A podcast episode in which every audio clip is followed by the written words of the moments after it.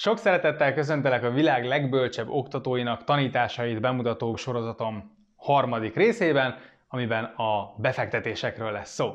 Az első részben világhírű mentorok sikerelveit néztük meg, majd a vagyonépítésről beszéltünk.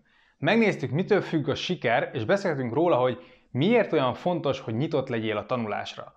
Lehetsz te a világ legügyesebb befektetője, vagy lehet tiéd a világ legjobb üzleti ötlete, ha saját magadat szabotálod fejben, akkor csak árnyéka leszel önmagadnak. Ma a befektetéssel kapcsolatban szeretnék kulcsfontosságú dolgokról beszélni, és bemutatni, hogy melyik könyvek voltak rám a legnagyobb hatással. Ahogy az eddig említett könyvek és mentorok tudása is, a most említettek is megtalálhatók a Tudástár Klubban, ahol több mint egy egész nyolc millió forint értékű tudást kapsz gyakorlatilag egy pizzázás áráért. Vágjunk is bele! Először is fontos különbséget tenni a befektetés és a spekuláció, vagy a kereskedés között. A befektetés egy hosszú távú dolog, ahol nem adunk, veszünk, cserélgetünk egy eszközt, csak mert annak mozog az ára. A kereskedésnél a kereskedő az árváltozásra játszik, és megpróbál a piacnál ugye jobb teljesítményt elérni. A befektető ezzel szemben igyekszik jó üzletekbe beszállni, ahol a jövőbeni pénztermelő képességet igyekszik jó áron megvenni. Erre például, hogyha jó áron tudunk megvenni egy ingatlant, ami aztán bérleti díjat termel, vagy ha beszállunk egy cégbe, amikor mondjuk nehéz helyzetben van, értve azt, hogy a cég miként fog tudni majd növekedési pályára állni hamarosan. Ezek a befektetések jellemzően nem fognak néhány hét alatt káprázatos hozamokat hozni, vagy egyik napról a másikra megtöbbszöröződni. Ha viszonylag gyorsan akarsz sok pénzt keresni, akkor ahhoz a vagyonépítésre kell fókuszálni, amiről ugye az előző videóban is beszéltünk. Az is fontos, meg ez is. A befektetés lényege, hogy a megtermelt vagyont ne egye meg az infláció, hanem egy kevésbé kockázatos, munka nélkül is működő, kvázi passzív bevételt hozzunk létre. Nem kell, hogy te legyél a következő Warren Buffett, de annyi tudást érdemes magadra szedned, hogy magabiztosan tud kezelni a pénzed, és ne verjenek át. Ha éves szinten tíz százalékos hozamot tudunk elérni, ami egyébként reális elvárás lehet, akkor a vagyonunk nagyjából hét év alatt fog megduplázódni, tizennégy év alatt pedig meg négyszereződik. Teszi ezt azonban a munkánk nélkül, vagyis ez egyrésztről asztalon hagyott pénz, ezt ugye nem kihasználni, másrésztről nagy szabadságot és biztonságot is jelent, ha az ember akkor is tud pénzt termelni, hogyha nem dolgozik. Bármilyen kutatást is nézünk, a két legjobb eszköz hosszú távra az a részvény és az ingatlan. Ez a kettő kínálja a legjobb hozam-kockázat arányt hosszú távon, és ezeket lehet viszonylag könnyen elérni. Ezek mellé egy új eszközosztály a kriptopénz, ami nagyon hasonlóan működik a hagyományos értékpapírokhoz, legalábbis befektetői szempontból, illetve érdemes beszélni ugye az aranyról is. Kezdjük a részvényekkel, illetve ingatlanokkal, majd pedig rátérünk a kriptóra, aranyra és a befektetési ismeretekre. Az interneten számos keres sok pénz gyorsan típusú befektetéssel és mindenféle kereskedési stratégiával találkozhatsz, a legtöbb ilyen valószínűleg hosszú távon nem fogja megérni, és ahogy az önfejlesztésemet, a pénzügyeimet is szeretem tudományosan bizonyított dolgokra alapozni. Ha biztosra akarsz menni, akkor igazából neked is ezt tudom javasolni. Nekem ilyen elvek alapján három részvényekkel kapcsolatos befektetési stratégia van, ami nagyon szimpatikus. Mindegyiknek megvannak a hívei, nem mondom, hogy egyik jobb lenne, mint a másik. Igazából szerintem érdemes mindegyikről egy kicsit tanulni, és kiválasztani azt, ami számodra mondjuk a legszimpatikusabb.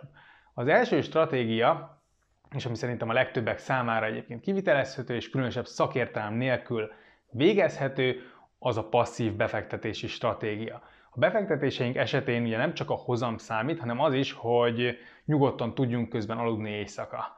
A gazdaság ugyanakkor szeszélyes, a piacok kiszámíthatatlanok, és nagyon gyakran az érzelmeink irányítanak bennünket akkor is, amikor fontos lenne, hogy racionálisan döntsünk. Erre kínál egy rendíthetetlen befektetési stratégiát Tony Robbins a Rendíthetetlen című könyvében.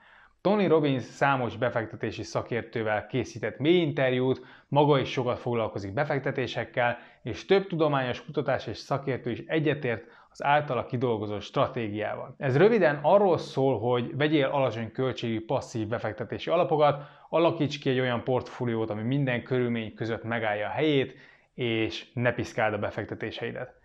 A könyvében számos fontos tényt tisztáz, amit minden befektetőnek ismernie kell, akár a passzív stratégia mellett dönt végül, akár nem. Eloszlatja a tipikus tévhiteket, bemutatja az alapszabályokat és a tipikus befektetői hibákat. Nem mondom, hogy egy könyvtől befektetési guru leszel, de az biztos, hogy sok dolgot helyre tud tenni a fejedben, hogyha például megismered ennek a könyvnek a gondolatait.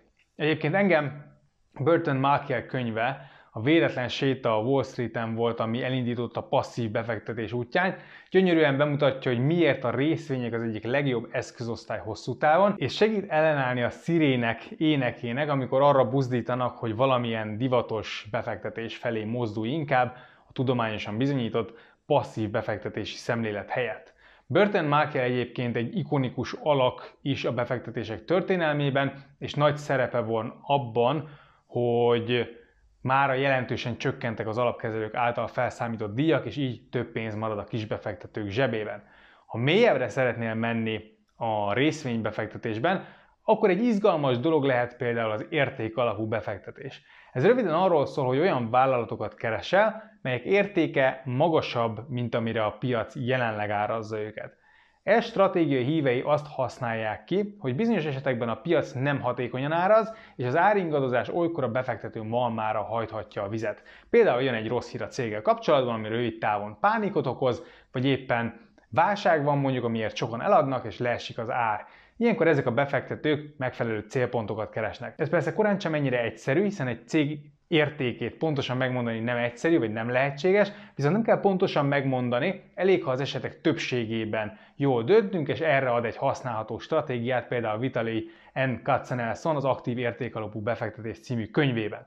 Konkrétan lépésről lépésre leírja, hogy miként becsülhetjük meg egy vállalat értékét. A stratégiájának az előnye, hogy viszonylag gyorsan megérthető. Egy másik az előzőhöz hasonló befektetési stratégia a sokak által ismert osztalékbefektetés. Azért hasonló, mert az osztalékbefektető is hasonló elvek alapján gondolkodik általában, mint az értékalapú. Tehát igyekszik alulárazott cégeket megvásárolni, de sokkal inkább az osztalékokra koncentrál. Az osztalékbefektető abból indul ki, hogy a részvény értékét alapvetően meghatározza az osztalék mértéke. Így ha az osztalék folyamatosan emelkedik, akkor idővel a részvény értéke is emelkedni fog. Vagyis olyan cégeket keres, melyek jövőbeni osztalékait jelenleg alulárazza a piac. Így egyszerre részesül egy kedvező osztalékhozamban, és várhatóan az áremelkedés idővel majd szintén bekövetkezik. Az osztalékok egyébként igazi passzív jövedelmet jelentenek, hiszen nem kell dolgozni érte, nincs munka vele, ha van egy jó stratégiád, akkor a kiválasztott cégeket csak igen ritkán kell esetleg eladni. Viszonylag kis időbefektetéssel lehet tehát menedzselni akár egy ilyen portfóliót. A nehézséget viszont nyilván a megfelelő részvények kiválasztása adja. Attól, hogy ugye magas osztalékot fizet egy cég, még nem biztos, hogy jó választás. Egyrésztről az osztalék mögött kellő fedezet kell, hogy legyen, másrésztről ugye hajlandóság, hogy a cég az hosszú időn keresztül fizesse majd az osztalékot. Az osztalékfizető részvények vásárlásáról Daniel Paris könyve, a stratégiai osztalék alapú befektető volt számomra az egyik leghasznosabb. Ebben bemutatja a saját stratégiáját, és számos hasznos tippet oszt meg a befektetések után érdeklődőkkel. Nem mondom, hogy ez egy könyvedolvasmány, de a Tudástár Klub jegyzetéből elég gyorsan átláthatod a lényeget, ha érdekel ez a téma. Daniel Paris egyébként saját befektetési alapokat is kezel, vagyis gyakorlati szakemberről van szó, aki rendkívül gazdag emberek pénzét is kezeli, tehát érdemes lehet odafigyelni rá. Ezekből a könyvekből már egy elég jó képet kaphatsz a részvénybefektetésről, annak néhány változatáról, és ezek által eldöntheted, hogy esetleg van olyan irány, ami szimpatikus a számodra. De érdemes lehet más befektetési lehetőségekre is nyitott maradni. Én például nem szeretem magamat ilyen vagy olyan befektetőnek kategorizálni. Nem mondom, hogy osztalékbefektető lennék, vagy értékalapú befektető, pedig nyilván vannak ilyen jellegű befektetéseim, de ha találok egy szuper ingatlant, ami kockázathozam arányban veri azt, amit a részvénypiacon látok, akkor miért ne vágnék bele? Két könyv van, amivel én elindultam az ingatlan befektetések felé, és az ingatlan befektetés alatt most uh, itt kifejezetten a lakásokat és a lakásra alkalmas ingatlanokat értek. Ez egy nagyon izgalmas téma, sokkal kézzelfoghatóbb a legtöbbek számára, mint a részvények. Szerintem egyébként mind a kettőt érdemes lehet használni, hogyha valakinek már kellően nagy portfóliója van, de tény, hogy a részvények egyébként kényelmesebbek, könnyebb belőlük portfóliót kialakítani, ezért kisebb pénzzel is elkezdhető, és kevesebb szakértelemmel és időráfordítással is nagyon jó hozam érhető el. A lakóingatlanokba fektetés, ha valaki jól akarja csinálni, akkor egy igen aktív tevékenység, amiről sokat kell tanulni. Nekem nagyon tetszett ezzel kapcsolatban az Ingatlan bérbeadás című könyv Brandon Turnertől, aki a biggerpockets pont com weboldal mögött áll, és elég szép ingatlan portfólióval rendelkezik. A könyvében megmutatja, hogy hogyan lehet tíz év alatt elérni az egymillió dollárt ingatlan befektetéssel, miként cserélhetünk ingatlant, léphetünk be egy, így a nagyjátékosok közé apartmanokkal akár, és később akár hotelekkel is. A könyvben egyébként, ami nagyon tetszik, hogy egyáltalán nem elfogult, és nagyon reálisan ír az ingatlanokról, felhívja a figyelmünket a veszélyekre, és izgalmas stratégiákat mutat be. Miközben jegyzeteltem a könyvét ugye a Tudástár Klubba, kétes érzések voltak bennem. Egyrészt nagyon vágytam rá, hogy kipróbáljam magamat az ingatlan befektetés területén, másrészt pedig nagyon jól rávilágított annak munkaigényére, hátrányaira, ami talán a legértékesebb volt a könyvben számomra. Ez szerintem azért nagyon különleges, mert a legtöbb befektető elfogult a saját stratégiájával kapcsolatosan, és sok ingatlan guru tanácsolja, hogy vegyél fel hiteleket ész nélkül, és fektess ingatlanba, mert az a tuti. Turner egyáltalán nem ilyen elvakult, és korrekten leírja, amiről, amit tudni érdemes, így racionálisan tud dönteni, hogy aki tényleg bele akar vágni. És Turnernek van egy másik könyve is, ami az ingatlanok felújításáról és azok profittal történő eladásáról szól.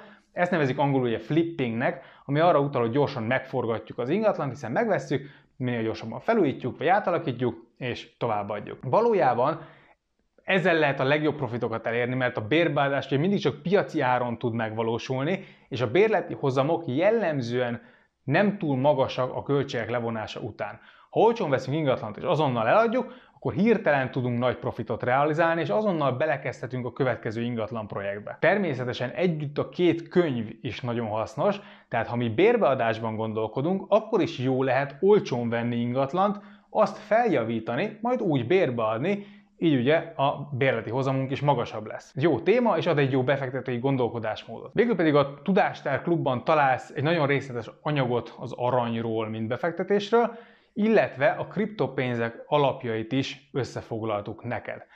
Azért nem ajánlok konkrét könyveket a témában, mert azok a könyvek, amiket én olvastam, jellemzően nagyon elfogultak voltak, és ezért a tudástár anyagokat sem száz százalékban egyetlen könyv alapján írtam, hanem kiegészítettem egyéb könyvekkel, egyéb szempontokkal, kutatásokkal. Itt csak megjegyezném, hogy nagyon könnyű ezekben a témákban meggyőző, de rossz minőségű könyvekre bukkanni, ahol a szerző célja valójában az, hogy nála vásároljunk aranyat vagy kriptót. Vagy csak olyan érdekeltsége van a befektetésekben, ami miatt érzelmileg nem tud ettől elvonatkoztatni. Irracionális következtetések, túlzott optimizmus, tények figyelmen kívül hagyása és egyéb torzítások jellemzik gyakran ezeket a könyveket. Ettől függetlenül ezek jó eszközosztályokat, amiket nem szabad figyelmen kívül hagyni, ezért is csináltam saját anyagokat belőle, amik így azt gondolom, hogy teljes képet adnak mind a pozitívumokról, mind a kockázatokról. Ami viszont még fontosabb, ha bölcs befektető akarsz lenni, az a múlt ismerete.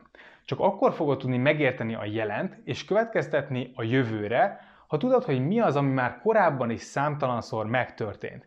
Ilyenek például a gazdasági összeomlások, a pánikok, az infláció vagy a buborékok. Valójában sokkal többet számít, hogy miként reagálsz ezekben a helyzetekben, mint az, hogy melyik befektetési stratégiát fogod választani.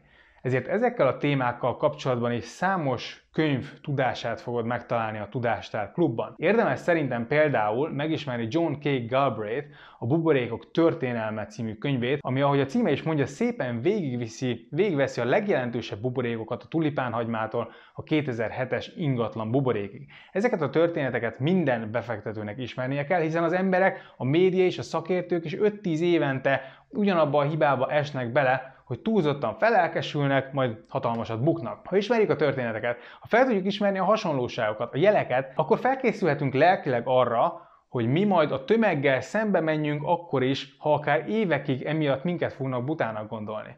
Aztán lehet furcsának fogod gondolni a következő ajánlást, de nekem nagyon sokat adott Frederick Taylor, A pénz bukása című könyvben, amit a Tudástár Klubban Hiperinfláció Németországban címmel találsz meg. Ez egy brutálisan nehéz olvasmány volt, és vért izzadtam, mire aprólékosan a lényeget ki tudtam jegyzetelni belőle, hogy az olvasható is legyen, de egy nagyon szemfelnyitó anyag lett. A lényeg, hogy végigvezet a világtörténelem egyik legbrutálisabb válságán, és bemutatja, hogy miként éltek, gondolkodtak, dolgoztak az első világháború alatt Németországban, és miért volt mindennek egyértelmű következménye a második világháború. Végigélhetjük, amit a német kormány tudatosan elinflálja a fizetőeszközt, elkopozza az emberek aranyát, és abból finanszírozza a háborút. Majd jön a hiperinfláció és egy hatalmas gazdasági visszaesés. Nem gondolnánk, de ekkor még mindig voltak jó lehetőségek, és aki például részvényekbe fektetett, az jól járhatott. Nagyon sok hasonlóságot fedezhetünk fel a mai helyzettel kapcsolatban, és felvértezhetjük magunkat egy vészjelzővel, és megtalálhatjuk azok, azokat a jeleket is, amik ma segíthetnek. Megtanulhatunk más szemmel tekinteni a válságra, és egy picit bölcsebben előre látni a dolgok következményeit. Egy nagyon jó megértést ad a világ működéséről, a politika és a gazdaság kapcsolatáról. Apropó, csak mondom, hogy a Tudástár Klubban találsz velem egy három hónapos pénzügyi képzést is, aminek a normál ára háromszázezer forint lenne, de klubtagként ingyen megkapod ezt is a könyvek mellé. Ha tehát ez a téma érdekel, akkor érdemes ezt a tanfolyamot is elvégezned, nem kerül semmibe, ha egyébként is csatlakozol a Tudástár Klubba. Ha felvértezed magad ezen könyvek és képzések tudásával, akkor már többet fogsz tudni a befektetésekről, mint az emberek kilencvenöt százaléka. Nekem hatalmas segítség volt, hogy pénzügyileg tudatosan éltem az életem, nagyon örülök, hogy korán elkezdtem befektetni, és a legjobb benne, hogy ez a tudás még nagyon sok időn keresztül fog tudni kamatozni nekem. Befektetni jó dolog, szuper látni, hogy a pénzből még több pénz lesz, és kívánom, hogy te is megtapasztald ezt. A következő részben pedig be fogom mutatni azt, hogy miként tanulhatsz és dolgozhatsz majd hatékonyabban, milyen hatékonyságnövelésről szóló könyveket és eszközöket érdemes szerintem használni, illetve én miket használok, és még több segítséget szeretnék adni neked abban, hogy a következő szintre tudj lépni. Tarts velem a következő részben is, nagyon sok sikert kívánok, hajrá!